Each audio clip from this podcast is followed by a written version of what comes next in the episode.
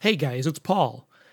Usually I don't like to date these episodes, but it is about 6 in the evening on December 5th, 2017, and I am just putting the finishing touches on the episode that you're about to hear. And I just wanted to really quickly say thank you. Uh, Back in October, the first ever Discover Pods Awards began taking nominations, and quite frankly, I kind of ignored it.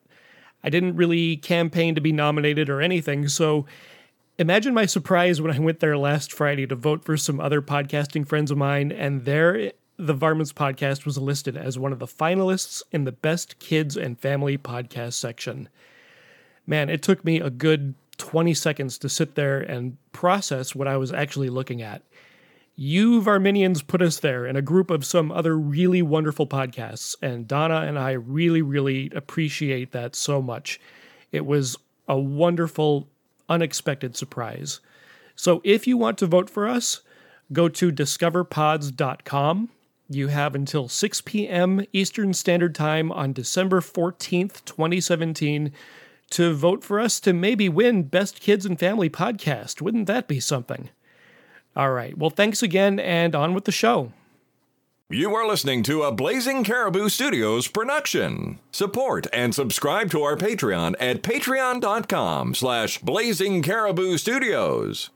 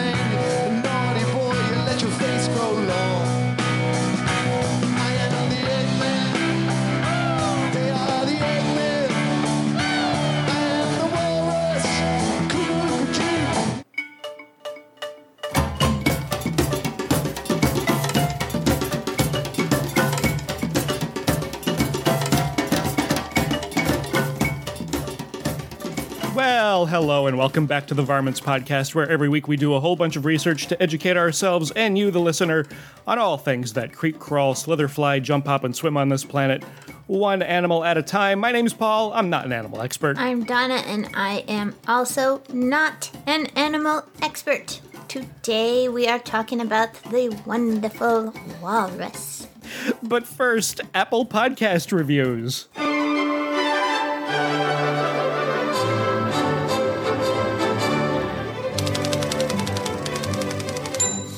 All right, we got another big batch of reviews on Apple Podcast or iTunes. I'd still call it iTunes. My computer still calls it iTunes. I don't know where this Apple Podcast um, thing. Yeah, they need to change it from. across everything because it's not Yeah, it's not changed yet. we're supposed to call we're supposed to call it Apple Podcast Yeah. now. But anyway, some people said some really nice things about us on Apple Podcast. Yes. So we're going to start with Lacey U28. She said, really fun. I heard Paul on podcasts we listened to with Jeremy Collins. Thank you for listening to that. I knew about Varmints before, but didn't start listening until after that interview. It's a fun show, charming, and educational too. I have a lot of episodes to catch up on, and I'm happy about that. Definite animal fan, and this show makes me love them even more. Thank you, Lacey. Ah, nice. And then we have one from Sam Culper. This show is a blast. I'm not an animal expert, but Paul and Donna seem to know what they're talking about. Well, that's good to know. Great fun and family friendly. If you like animals at all, give this show a listen. Sam from the Breakers podcast. Thanks, Sam. Why Lime, Why Not says, So cute and educational. Paul and Donna do a great job presenting information in a fun way. It's like an audio version of Zoo Books from way back when. Do you remember Zoo Books? Nope. Nope, me neither. I learned so much about animals I never would have thought about before. And that is from Emily from the Story Behind podcast. Thank you, Emily. Thank you. Hey, we got one from Story Spectacular. Story spectacular. She says, My new favorite show. I love animals, especially the ones with a bad reputation. Us too, we like the bad ones. That is why I'm excited to have discovered Varmints. Paul and Donna bring you fascinating information with a high dose of humor. A great show for kids and adults alike. Highly recommended. Yay, thank you. Thank you. And another great show for kids and adults alike is Story Spectacular. It's meant for like little kids, but boy, is it wonderful to listen to. Just delightful. And here's our next review from, I'm going to try to pronounce this right, but it looks like something that is probably supposed to be spelled backwards. I don't know what, I don't know how to say this. So if this is your real name, I'm sorry. Aranal Lil Lissol Lissisol. Aranal Lissisol. Sure, why not? Sorry, Ar- Arenal, He- Arenal, Arenal Lissisol. Aranel. Let's go with Aranel. Aranel, he or she says, Yay! Paul and Donna are my favorite podcast hosts, and each episode reminds me of the days spent catching newts, frogs, and snakes in the stream not too far from my backyard. Thank you for feeding my voracious love of knowledge and Yeah, animals. you are welcome. Thank you for listening. and we're sorry for butchering your name. All right, we have uh, Hucker Steve. That's an easier one. Hucker Steve says, gut bustingly funny, and you might learn something too. This podcast is a hidden gem, but I think it won't stay that way for long. Paul and Donna have a chemistry that few other shows I listen to manage to rival. Thank you. Wow. Donna is a card too, to say the least. I am I'm completely serious all the time. uh, keep the, up the great work, Varmints team. Thank you. Tthank you. Wow. Steve. Thank you, everybody, for your wonderful reviews. Yeah. We appreciate it. Thank you very much. All right, well, just a reminder go to blazingcariboustudios.com for links to the audio and our show notes for today's episode. We're also on Twitter and Instagram at, at Varmints Podcast, all one word, and at varmintspodcast at gmail.com for questions, comments, stories, and suggestions. We also have a Pinterest board. You can find the link to that in our show notes at the bottom of the page. If you like the show, head on over to Apple Podcasts or Stitcher and leave us a nice little rating and review. And now let's learn about the walrus. The kingdom of animals is fascinating. Now I'm going to tell you about their behavior and living pattern. So come on. What in God's holy name are you blathering about? We are blathering about walruses today. Walruses are the largest of the pinnipeds, which are a widely distributed and diverse clade of carnivorous, fin footed, semi aquatic marine mammals, which include seals, sea lions, and, of course, today's topic, walruses. Walruses are not too diverse. There's only two subspecies of walrus the Pacific walrus and the Atlantic walrus. Both subspecies are physically and reproductively isolated, so they don't live together, and even if they did, they wouldn't be able to mate and make little walruses. The walrus has a large round body with limbs that have adapted over time as flippers. We know that because the flippers aren't like the fins on a fish, where they're mostly cartilage. They're actually like bony digits in the flippers, and there's claws there too. They are sort of a cinnamon brown color, and of course, walruses have very conspicuous tusks and whiskers. They get very, very large. So, walruses are the largest of the pinnipeds. Pacific males can weigh as much as 4,400 pounds, although most weigh between 1,800 and 3,700 pounds. And the Pacific ones are a little bit larger than the Atlantic walrus. Even female Atlantic walruses get to be around 1,230 pounds. Very, very, very large animal. Yep. Gigantic! they are big animals. They're huge. Male walruses are called bulls, females are called cows, and babies are called calves. A group of walruses is called either a herd, a pod, or a huddle. And the word walrus is thought to have originated with the Old Norse word hrosvalr, which roughly translates to horse whale. Hrosvalr!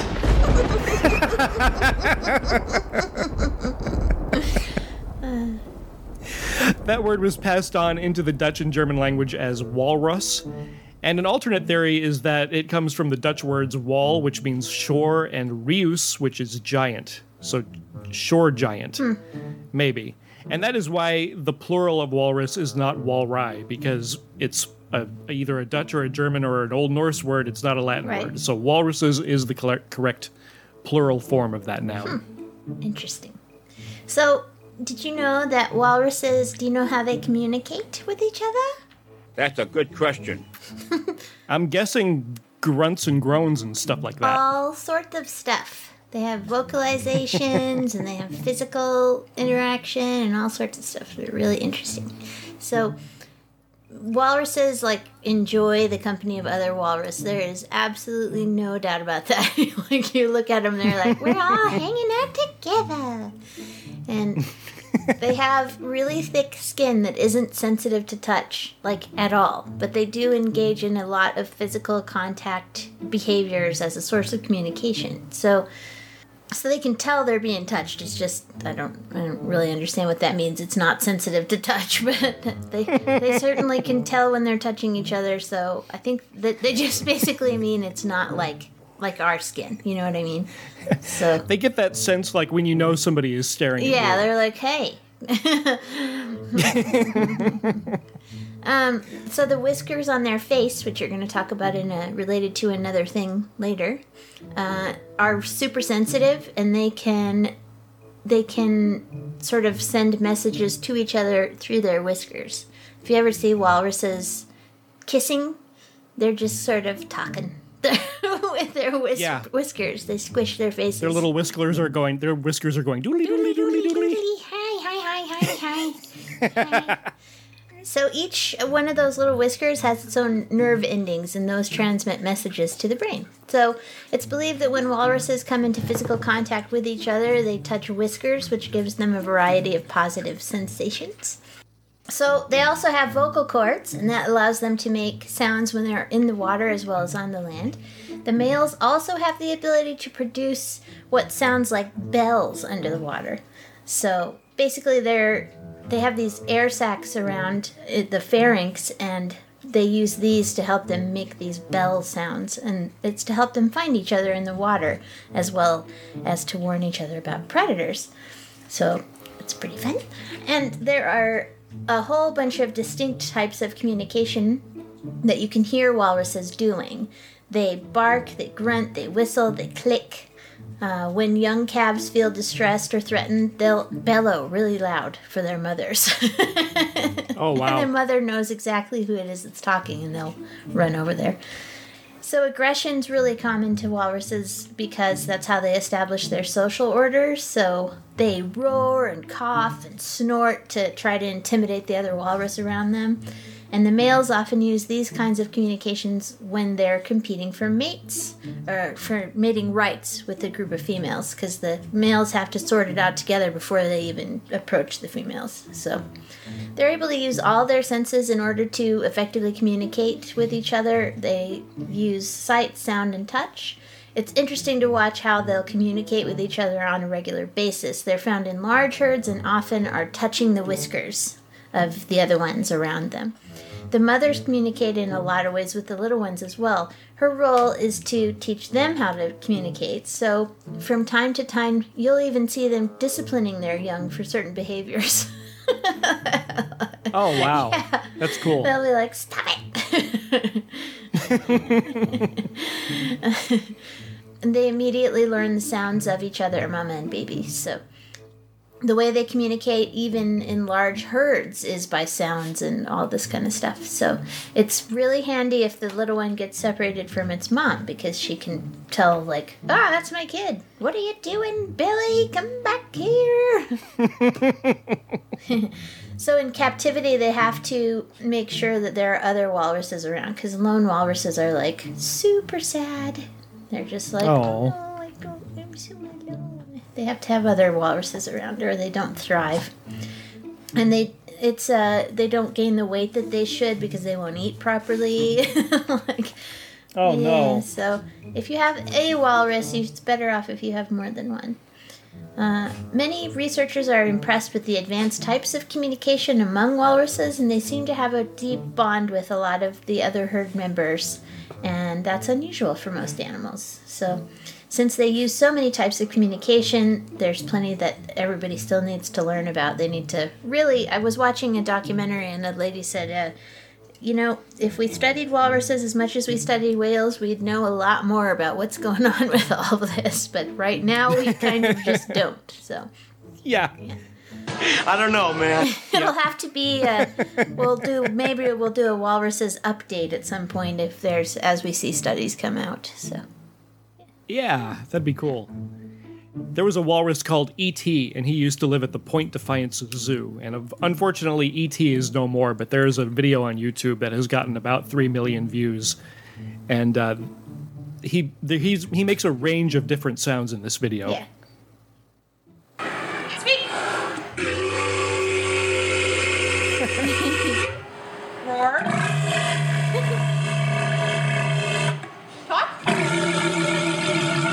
Growl. Sputter. Oh, Rumble. Whistle. Bell. so cool. that bell one, I don't know if you could hear it or not, but that really does sound like an underwater bell. It's crazy. Yeah, And that whistle, holy cow. they've got another walrus over at Point Defiance now. His name is Dozer, and they have started making videos of him making noises, training him to make noises too. So, yeah, oh, that's yeah, awesome. it's really fun. They've got a good walrus program over there. We had some walruses at the Denver Zoo. I don't know if we do anymore. I haven't been in a while, but uh, hmm, I haven't Cool. seen them in a while. I should say. So So, one of the things that makes walruses so unique and just what they're known for are their tusks and what you had just touched on a little bit those big, wonderful mustaches, right? yeah, The tusks, they're pretty much just big teeth that are used to punch holes in the ice, and then the walruses use them to grab onto things, and they usually use them to fight and stuff, and they're really cool. But the whiskers are even cooler. Mm-hmm. So, those hair like whisker things on their face are not hair at all. They're called mystacial vibrissa, and they're incredibly important tools for the walrus. There are between 400 and 700 vibrissa in 13 to 15 rows on a walrus snout. Each individual vibrissa has its own blood and nerve supply, like you mentioned, and they're all connected to a muscle. Roughly speaking, the vibrissa act as very sensitive fingers, since the walrus doesn't really have arms and legs, but they have flippers. Also, because the way the walrus's eyes are positioned, it can't see small objects directly in front of its face. And when a walrus is feeding, it's doing so in water that is very deep, very dark, murky because walruses dig up the bottom to find their food. So the walrus has long range, medium range, and short range vibrissa that can detect size, shape, and vibration because all life on Earth vibrates just a little bit. Back in 1988, scientists in Holland did some studies on how walrus vibrissa work, and we'll link to those studies in the show notes because they're big, big, long studies. And they found out basically that the long vibrissa are there to get a rough idea of if something is food or not. And then the medium and then finally the short vibrissa are for more detailed identification, like what kind of food it is and how big it is. The walruses with these vibrissa were able to detect very, very small circles and triangles. We're talking between 3 millimeters and 20 millimeters thick on both smooth and rough surfaces. wow, Yeah. The smallest objects, the 3 millimeter objects on the rough surface. three millimeters. 3 millimeters, yeah, thick. That is crazy small. I know, it's unbelievable. So the smallest objects on the rough surface took the most time for the walrus to detect, and sometimes they would get frustrated and, and they couldn't find the the object. But when they could find the object, it took them right around one second. So yeah, how walruses feed is pretty terrific. They'll swim down along the bottom and they'll use their snout to dig around for clams, and all the while those vibrissa are just going ding ding ding ding ding ding ding ding, and they're just rapidly feeling and detecting and sending sending signals to the brain and helping the walrus, who is for all practical purposes blindfolded, and it helps him pinpoint where exactly the prey is. Right. They'll also use those flippers to whoosh away the sediment, kind of like a, uh, you know, with a when an archaeologist uses a, a little brush to brush away the dirt. Right. They'll use their flippers to do that, and then they can take in mouthfuls of water and squirt them at the floor and and actually use those water jets to excavate for clams. Nice. Yeah. So a foraging walrus eats about six clams every second. Wow. Yeah, adults can take in between 3,000 and 6,000 clams for every feeding session, and there are usually two feeding sessions a day. Dang, dude. yeah. That's pretty crazy. Pretty amazing. That's crazy. Well, it's disclaimer time. The Varmints podcast knows it's not fair to compare animal intelligence to human intelligence, but then we only really have the yardstick of ourselves to go by, so we're going to do it anyway. Yeah, well, you know, that's just like uh, your opinion, man. Walruses seem fairly intelligent. Like, I don't know. I know, I know you have maybe an issue with them like taking commands at a zoo for food, and and that not maybe being intelligence, but I don't know. They seem somewhat I think smart. it's a sign of intelligence, but not the sign. So, okay. I mean, trainability, I don't think is. That just shows that they, they're trainable. It doesn't show that they can problem solve. That's the other part, right? So, right. can they problem solve? Prob limited. Yeah, probably in a limited way. They don't seem like the kind of animal that requires a lot of problem solving. But then again, I don't know. They are a pinniped, and seals are pretty smart at at uh, solving problems and solving puzzles in laboratory conditions. And I wasn't able to find anything on the walrus specifically, uh, but. Uh, you know, the other pinnipeds can solve puzzles and stuff, so I don't know. Maybe they're up in the seven area. So That's where I put him too. I figured if you had like a dog-sized walrus that you could keep at home as a pet, you could probably train it. You could probably you could probably teach it some tricks and stuff. Well, again, to me, trainability is not that. I mean, I feel like my dogs are my dogs are very trainable, but they are dumb. I'm sorry, they are dumb as a box of hammers. My dogs. Actually, it kind of depends on how much trouble they're going to get into. Like, if they can, if they're not supposed to be doing something, then they're pretty smart at figuring things out. it seems to be predicated on how much I don't want them to do something, how smart they're going to be about it. So, I don't know. I might have to reverse what I said then. Maybe they're evil geniuses, which I actually kind of like. So, um, but maybe. I guess we'll just say walruses are like seven ish, you know, like around right around where the other pinnipeds are, and uh, and and maybe smarter and less smart on an individual basis. I don't know, but I'll go along with that. Are we giving them style points? see, this isn't the animal that I'm taking the style points away from. I, I don't know if they're a ten, but I mean they are. I think they're very recognizable. There's nothing else that looks like that. I mean, they're so I had an algebra teacher in high school that kind of looked like that. with the big long walrus mustache. Yeah. I'll show you a picture of Mr. Spiegel later on. Cool. All right. Well, well, we had to scrape and scratch for some pop culture references, and we have a few uh, interesting facts about walruses coming up, but we'll do that right after this message. Hey guys, this is Mandy and Melissa from Moms and Murder, a true crime podcast featuring two moms who think they're funny. Trust us, guys, we are. Join us each week as we discuss both the infamous and unfamiliar stories in the world of true crime. You can check us out on our website at momsandmurder.com and also connect with us on Instagram, Twitter, and Facebook. We release new episodes on Tuesdays, so we hope you'll check us out. And now for something completely different. Hey, you know, Donna and I, we're just a couple of nerds like you, and we don't see animals up close and in person very often. So let's talk a little bit about where we see them most of the time on movies, TV, and video games. And I love this episode because today I get to reference two of my favorite things. Uh, first, the band Phish, who you heard at the beginning of the episode covering I Am the Walrus, which was originally by the Beatles. And now this one. Now, there are not a whole lot of well known pop culture references to walruses. So this is going to be a bit of a stretch, but this is a good excuse to talk about this. So you're aware that one style of men's mustache is called the walrus mustache, right? Mm-hmm. So the walrus is a thick, bushy mustache that kind of hangs over the top lip or even over the entire mouth. It's like Sam Elliott's mustache. Like Sam Elliott's mustache, exactly. My favorite pop culture wearer of the walrus mustache is this man. Ready? I was born ready. I'm Ron Swanson. My name is Ron Swanson, and I'm going to tell you everything you need to know about the miserable, screwed up world of local government. You mustard in your mustache. Don't sass me, Burkus. Let's get started. Life, liberty, and property. It's John Locke.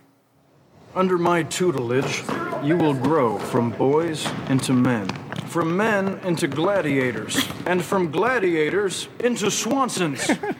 Behold, the Swanson Pyramid of Greatness. I've been developing the Swanson Pyramid of Greatness for years. It's a perfectly calibrated recipe for maximum personal achievement. Categories include capitalism, God's way of determining who is smart and who is poor. Crying, acceptable at funerals and the Grand Canyon. Rage, poise, property rights, fish for sport only, not for meat. Fish meat is practically a vegetable. haircuts. There are three acceptable haircuts high and tight, crew cut, buzz cut. Are the scissors broken in your house, son? Hi there. Is there a project you're working on? I know more than you. All right. And that, of course, is Ronald Ulysses Swanson, as portrayed by actor Nick Offerman from the TV show Parks and Recreation. Ron Swanson is the director of the Parks and Recreation Department for the fictional town of Pawnee, Indiana.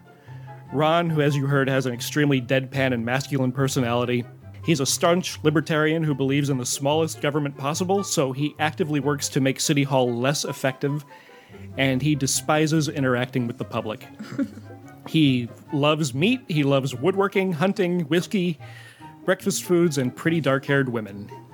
He hates and fears his two ex wives, who are both named Tammy, one of whom is played by Offerman's real life wife, Megan Mullally. And the only times in the show where Ron's walrus mustache disappears or is severely altered are when he has succumbed to Tammy's charms. Ron claims not to be interested in the personal lives of those around him, but he actually cares a great deal about his colleagues. Nick Offerman, the actor, his real life woodworking abilities, saxophone playing, and training in stage combat and kabuki dance were all made part of the character of Ron Swanson, and I would love nothing more than a well written, good, funny Ron Swanson spin off show, but according to Nick Offerman, that's something that will not happen, and he doesn't want to reprise that role, role in, in any way, unfortunately. Also worth noting uh, is that our friend Toph from the Gravity Beard podcast. One, he has a new baby girl, so congratulations, Toph. Yay! And two, hanging up in his office, he actually has the Swanson Pyramid of Greatness, which I think is wonderful. so yeah, Ron Swanson. Yep. Do you watch Parks and Recreation? I did watch. I watched it for a little while and then I got distracted by something else. So, but it's nothing Sure. to do with the show. It's just I'm not a sitcom kind of person. So, You got past the first season though, right? nope. Oh, you gotta get okay. That is why it gets way better after the first season. I just I'm not a sitcom sort of person. I have to watch so many soap operas to do the soap show that that takes up a. Sh- a listen to me, I'm about to swear. it takes up a sh- ton of time, is what I was about to say, but you're gonna delete that. Uh, Okay, so I actually got to pick uh, a cartoon at the last moment because I was going to talk about the World War II airplane, the Walrus, because I couldn't find anything else. I was really looking forward to that because I was gonna make plane noises the whole time you were talking. I was just gonna go. Well, I mean, we can talk about it if you want. No, I want to talk about your thing because I completely forgot about your thing, and I grew up with your thing. I did too, and the only reason I remembered it, it was because Curtis reminded me this morning. He was like, "What about Chumley on the Tennessee Tuxedo Show?" And I was like, "Oh yeah." Why wasn't Chumley on the list of pinnipeds? I want to know because that was sad. I was like, "Did we? Did everybody forget Chumley?" We demand to know this, Wikipedia. Yeah, Wikipedia, get your get your poop together. I have a friend that says, "Get your poop in a group." I like that too. so, Tennessee Tuxedo and His Tales was an animated cartoon series that originally aired on CBS from 1963 to 1966 and in reruns through our childhoods.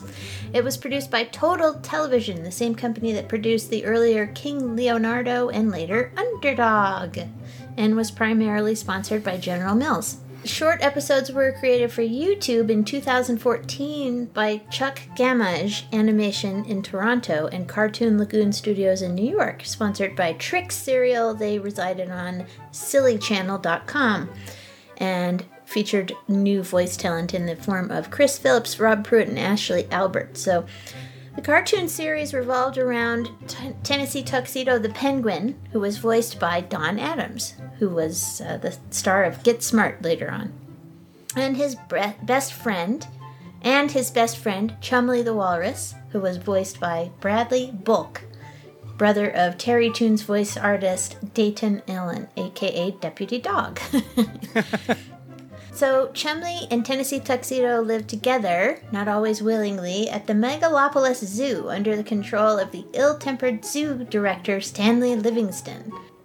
It's a play on the explorers Stanley and Livingstone and his zookeeper assistant Flunky.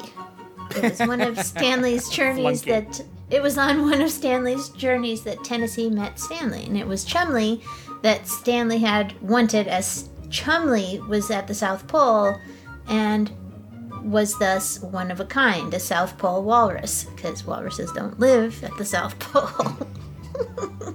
Right. right, so Tennessee agreed to accompany Chumley and Stanley back to the zoo. So that's where they live. They live at the zoo. They have a lot of friends that help them out in their adventures, such as Yakety Yak, Baldy the Eagle, Peanuts the Elephant, and the Beaver Brothers, Freddy Cat, Icy Cold, the Blue Reluctant Dragon, and Alphonse the Giraffe, and the Gopher Brothers. There's a Wow. whole bunch of others too.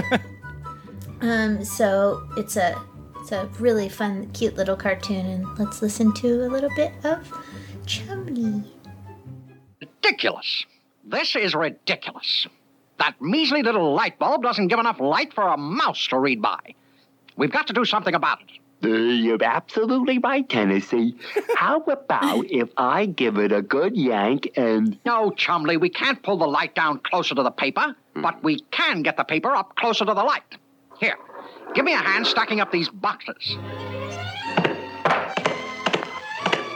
Well, sir, this is more like it. Now, Chumley, will you please toss up the sports section? Uh, I'll bring it myself. No, Chumley, don't climb up. You can't. There isn't. Chumley.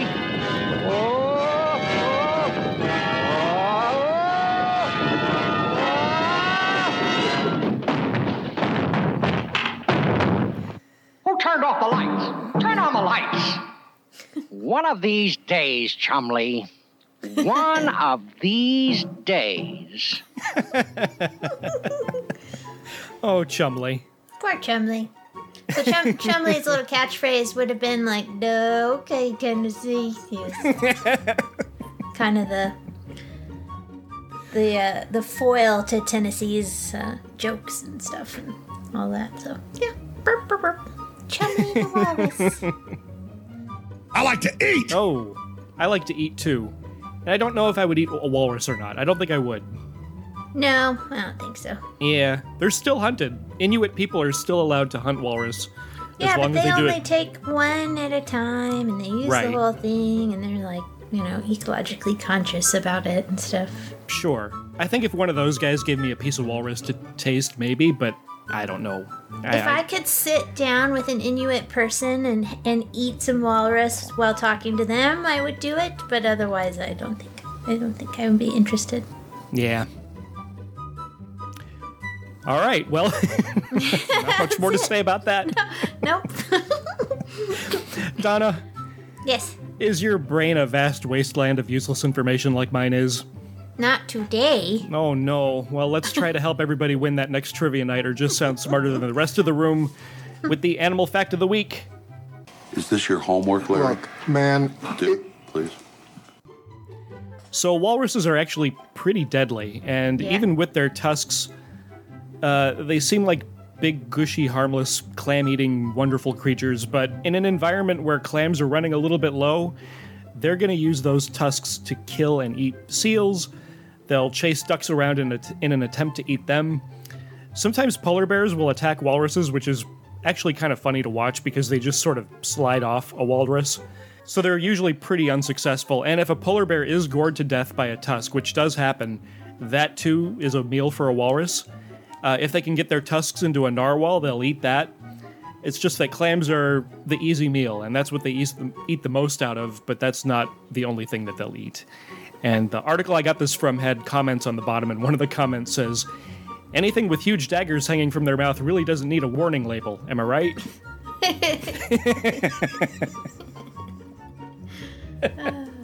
That's it. That's cool. Yeah. All right, well here's some here's a bullet point list of fun facts about walruses. You All right, ready? go. When walruses go down to the bottom of the ocean to go dig for clams on the seabed, they can pull all the blood in their body away from their extremities to warm their core and their brain while they're down there looking around for clams and stuff because it's super cold and you don't want your brain and organs to freeze. So they can pull the blood in to circulate and keep everything warm. And that's Wow. why they come up with those icy looking blobs all over them. It's just skin that's gotten frozen. wow. I don't know if it's frozen all the way through or just like with ice all over it or whatever, but that's why they look like that when they come up from that depth. And then presumably it reheats and then they look r- normal again. Wow, that's cool. Yeah. Walrus calls can be heard 1.6 miles away. Yeah, walruses are loud. Yeah, it was told by told to scientists by Inuit Native Americans, and then they tested it and said, "Yep, that's in fact true." So this is kind of sad. Only about 20% of the calves survive, and Okay. in walruses, and that's really low. 20% is one fifth of baby walruses will make it to adulthood, and Wow, why, This- what do they attribute that to? Uh, it's mostly global warming and an increase in algae right now that carry stuff that kills them. Oh, man. Wow, okay. Yep. So they're going to have to evolve around that, and we just kind of hope they have enough time. So Yeah.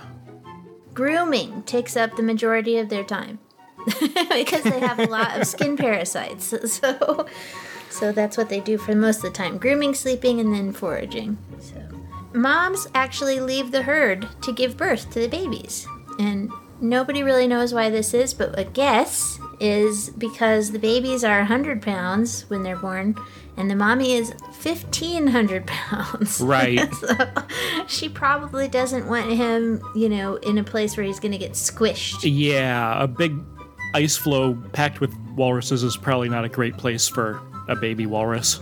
Yep, they give birth on an ice floe, and then within hours, she's teaching him to swim and stuff. Oh, very cool. Yeah. Yeah. Um, the, one of the first things that mommy will do with the baby when he's just born is they shove their faces together so that they can memorize each other's features with their whiskers. Oh, that's cute. The baby gains 1.5 pounds a day. Wow.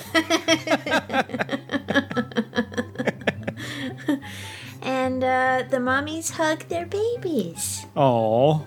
Yeah, they're not. I don't understand why all this, if their skin isn't touch sensitive, why they'd be hugging the baby, but I suppose it's just to keep him near so that, or her, keep the baby near so that she doesn't lose track of him. Because she won't let him stay away from her touch um, for a very long time. He has to get pretty big before she'll let him kind of go out on his own. So, I'm just thinking that uh, Thanksgiving was Thursday, and we're recording Uh-huh. this on a Sunday afternoon, and there's probably a lot of people out there that feel like they have gained 1.5 pounds per day since Thursday.